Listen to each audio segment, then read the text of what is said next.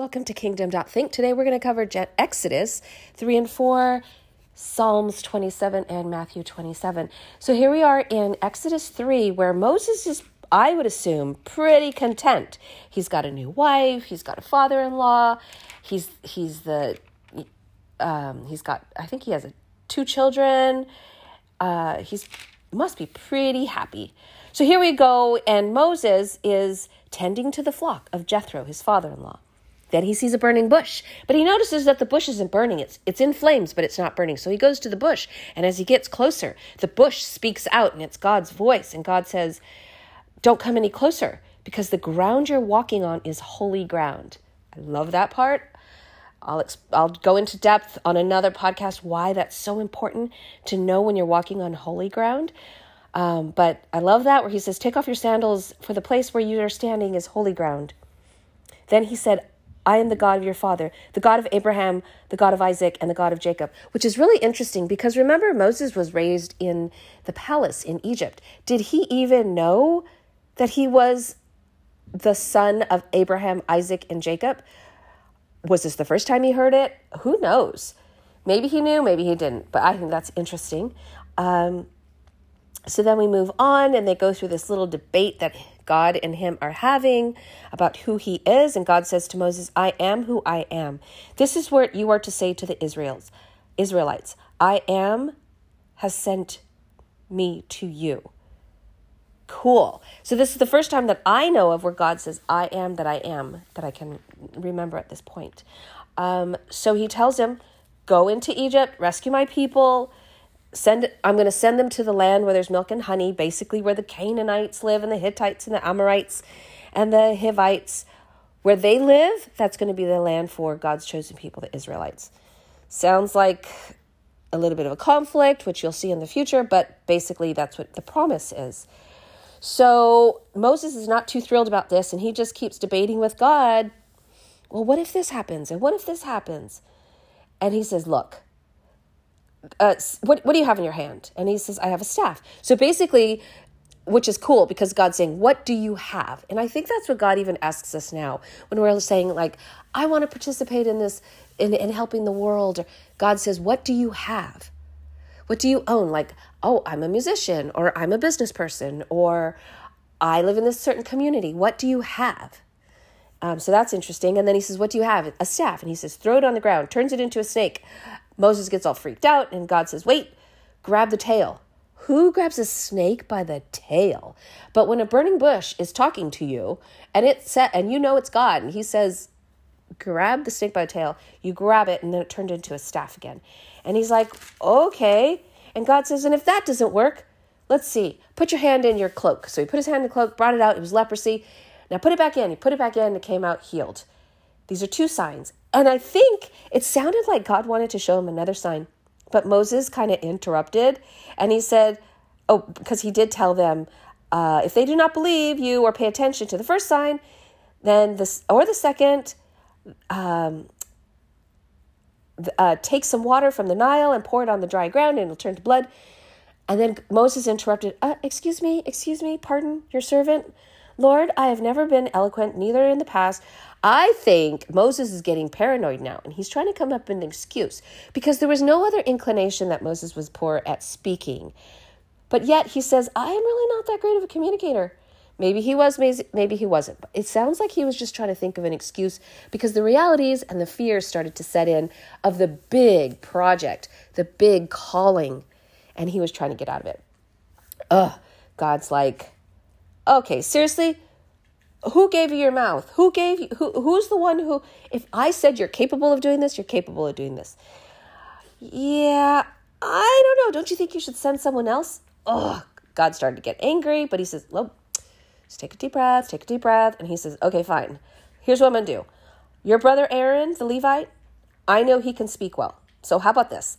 I send him in, he does all the speaking, and you give him the suggestions and that's the way we'll do it. Very gracious of God to not totally get mad at Moses for being so disobedient. So, sounds like Moses has a little bit of character flaws. He's a little bit of not a risk taker, not so gutsy, not so certain. And so that's why I think the next thing that happens was God's way of just instilling certainty in Moses because they're on the way, um, him, Zipporah, his wife, and his sons, um, and at a place where they took a rest on the way, the Lord met with Moses and he was about to kill him. That's what it says. I've never heard this anybody preach on this verse. I've never heard anyone read this verse, but we're going to just tackle every verse. This is the kind of little part of the story that we tend to overlook because we don't really get it. So let's just accept the fact that we don't totally get it. So here we go. At the lodging place on the way, the Lord meets met Moses and was about to kill him. But Zipporah took a flint knife and cut off her son's foreskin and touched Moses' feet with it. Surely you are a bridegroom of blood to me, she said. So the Lord let him alone. At that time, she said bridegroom of blood, referring to the circumcision. Why that happened, I don't know. We can come up with a lot of different possibilities. People debate on this all the time. But in my opinion, maybe God was just refining Moses' character. And not only refining Moses' character, but possibly refining his team, his wife, Zipporah, the people on Moses' tribe. Do they have the character to fulfill the challenge that's up ahead. And this is what happened. Turns out Zipporah was much more of a fighter than we thought, and maybe that was a test of her character. Who knows? Um, so now the Lord told Aaron, Go out to the wilderness, meet Moses. So then they met up, and Moses and Aaron went to the elders of the Israelites and explained to them everything that happened. Of course, the elders of the Israelites didn't believe because who's this guy? But then Moses performed the same miracles that were done at the burning bush, and then they believed, and they were so excited that God is coming through and going to fulfill his promise. It's interesting because they didn't remember this was before Jesus came, so they didn't have a really intimate personal relationship with God. They needed signs and wonders, things that were outside of themselves, things that they could see because the Holy Spirit wasn't really in them yet. Um, so isn't that interesting? Okay, that is Exodus uh, 3 and 4. Super cool. Now we're going to move on to Psalms 27. It's a little bit longer, but I want to read it because sometimes, like I said before, you just got to read the Psalms and let it soak into your soul. like, honestly, it's like a when you we step outside and sometimes you j- it's a crisp cool morning and it's just like oh it's so fresh and cold and then sometimes you go and it's outside and it's warm it's a warm summer morning and the sun just soaks on your skin you can't describe that to somebody it's like not describable that's how psalms is sometimes so here we go the Lord is my light and my salvation. Whom shall I fear? The Lord is the stronghold of my life. Of whom shall I be afraid? When the wicked advance against me to devour me, it is my enemies and my foes who will stumble and fall. Though an army besiege me, my heart will not fear. Though war break out against me, even then I will be confident. Okay, wait. So he's declaring affirmatively, speaking in affirmation, speaking in truth, declaring it over his life prophetically that when war breaks out, I will walk in confidence. Yep. When an army besiege me, my heart will not fear. That's, yes, that's like all the little things that we deal with our life, like a conflict, um, a lawsuit, um, financial problems. Those things, those are wars against you. Walk in confidence. Okay, moving on. Verse 4 One thing I ask from the Lord, this only do I seek that I may dwell in the house of the Lord all the days of my life, to gaze on the beauty of the Lord and seek him in his temple. For the day of trouble, he will keep me safe in his dwelling. He will hide me in the shelter of a sacred tent and send set me up high upon a rock. Then my head will be exalted above the enemies who surround me. At his sacred tent I will sacrifice. With shouts of joy I will sing and make music to the Lord. Hear my voice when I call, Lord. Be merciful to me and answer me. My heart says to you, Seek his face. Your face, Lord, I will seek. Do not hide your face from me. Do not turn your servants away in anger. You have been my helper. Do not reject me or forsake me, God my Savior. Though my father and my mother forsake me, the Lord will receive me. Teach me your way, Lord. Lead me in straight path. Because of my oppressors, do not turn me over to the desires of my foes. For false witnesses rise up against me. Yep. Spouting malicious accusations. I remain confident in this. I will see the goodness of the Lord in the land of the living. Wait for the Lord. Be strong and take heart, and wait for the Lord. Ah, so good. For false witnesses rise up against me, spouting malicious accusations. I remain confident in this. I will see the goodness of the Lord in the land of the living. Whoa, whoa, time out. I will see goodness in of the Lord in the land of the living. You know what that means? That means we're going to see goodness here on earth in the land of the living. That means it's still possible. It means there's still hope. Wait for the Lord, be strong and take heart, and wait for the Lord. What if, guys? What if? This is a clue that yes, God knows that, okay, I'm going to get a little worldview here. We know we're living in dark times.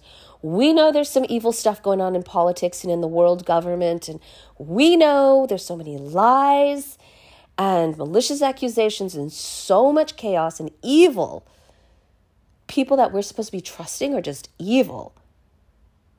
But remain confident because you will see goodness of the Lord in the land of the living. So wait for the Lord, be strong and take heart and wait for the Lord. What if, guys? What if this this is a prophetic word or a declaration for today? For this time 2023, for this time because this is not everyone's saying this is going to be a tough year. Okay, great. Super. We know. Well, what do we do? It says right here wait for the Lord, be strong and take heart, and wait for the Lord. Waiting doesn't always mean just sitting in your house doing nothing, it means trusting confidently, fervently, as you go about doing whatever it is you do, knowing that God's going to show up.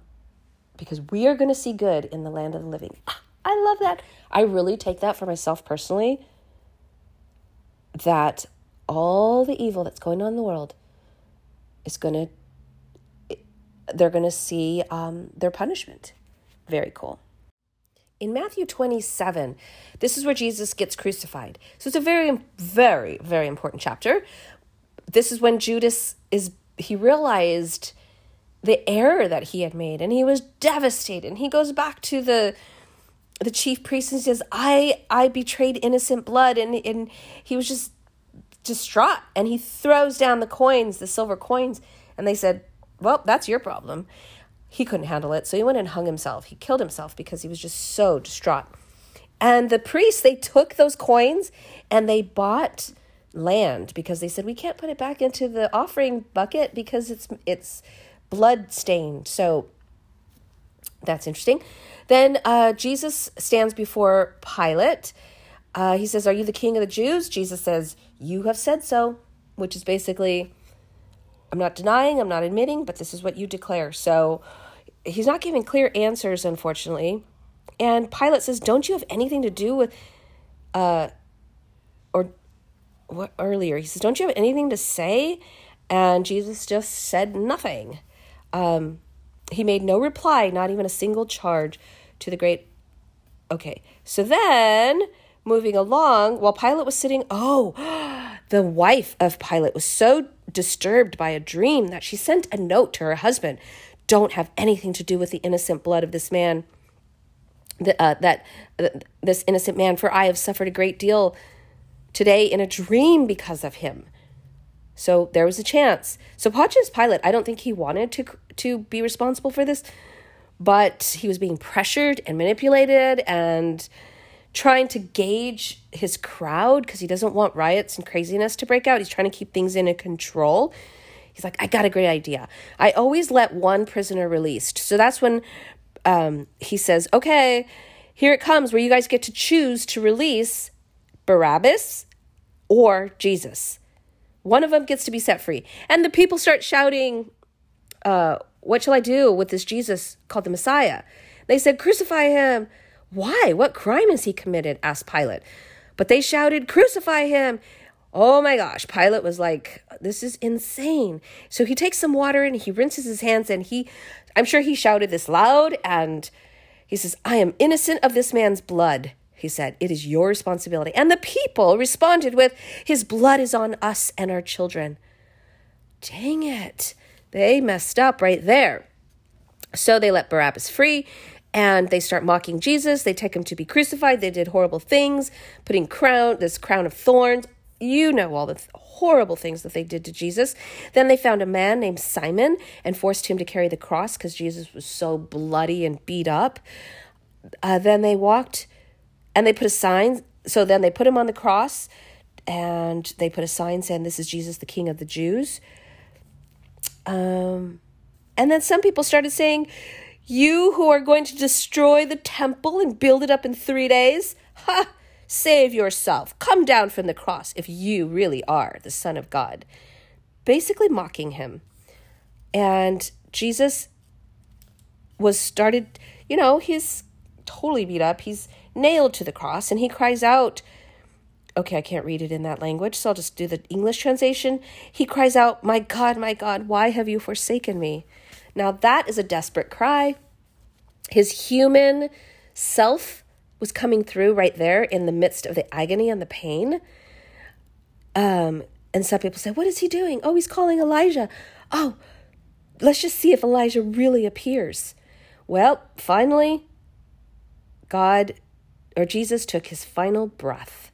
And when he did that at that moment, climactic moment, the curtain of the temple was torn in two from the top to the bottom. The earth shook, the rocks split, and the tombs. Okay, I'm going to read something I've never read before. Even though I've read this Bible, even though I've heard this story a million times, the tombs broke open. The bodies of many ho- holy people who had died were raised to life. They came out of the tombs after Jesus' resurrection and went into the holy city and appeared to many people. I've never heard that before. So here's so I kind of was looking it up. What did that mean? In all the crucifixion stories, I've never heard that part. The bodies of many holy people who had died were raised to life. They came out of the tombs after Jesus' resurrection and went into the holy city and appeared to many people. The unusual events that accompanied Jesus' death and resurrection marked an unprecedented crossroads in history. The resurrection of those these holy people gave additional evidence that death is not final. So it's a very, very, very, very incredible example that once Jesus died on the cross for ever, all of mankind, from that point on, death was not final. It also foreshadowed a time when all of faithful, the faithful will be raised to life. So it's just saying life after death. So cool. Um, so now, once they saw this happen, so they said, surely he was the Son of God.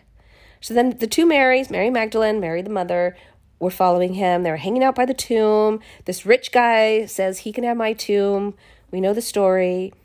And then the the priest said to Pilate, hey, he said he's going to be raised back to death, uh, raised back to life in three days. So we better put extra forces around his tomb to make sure that nobody steals his body.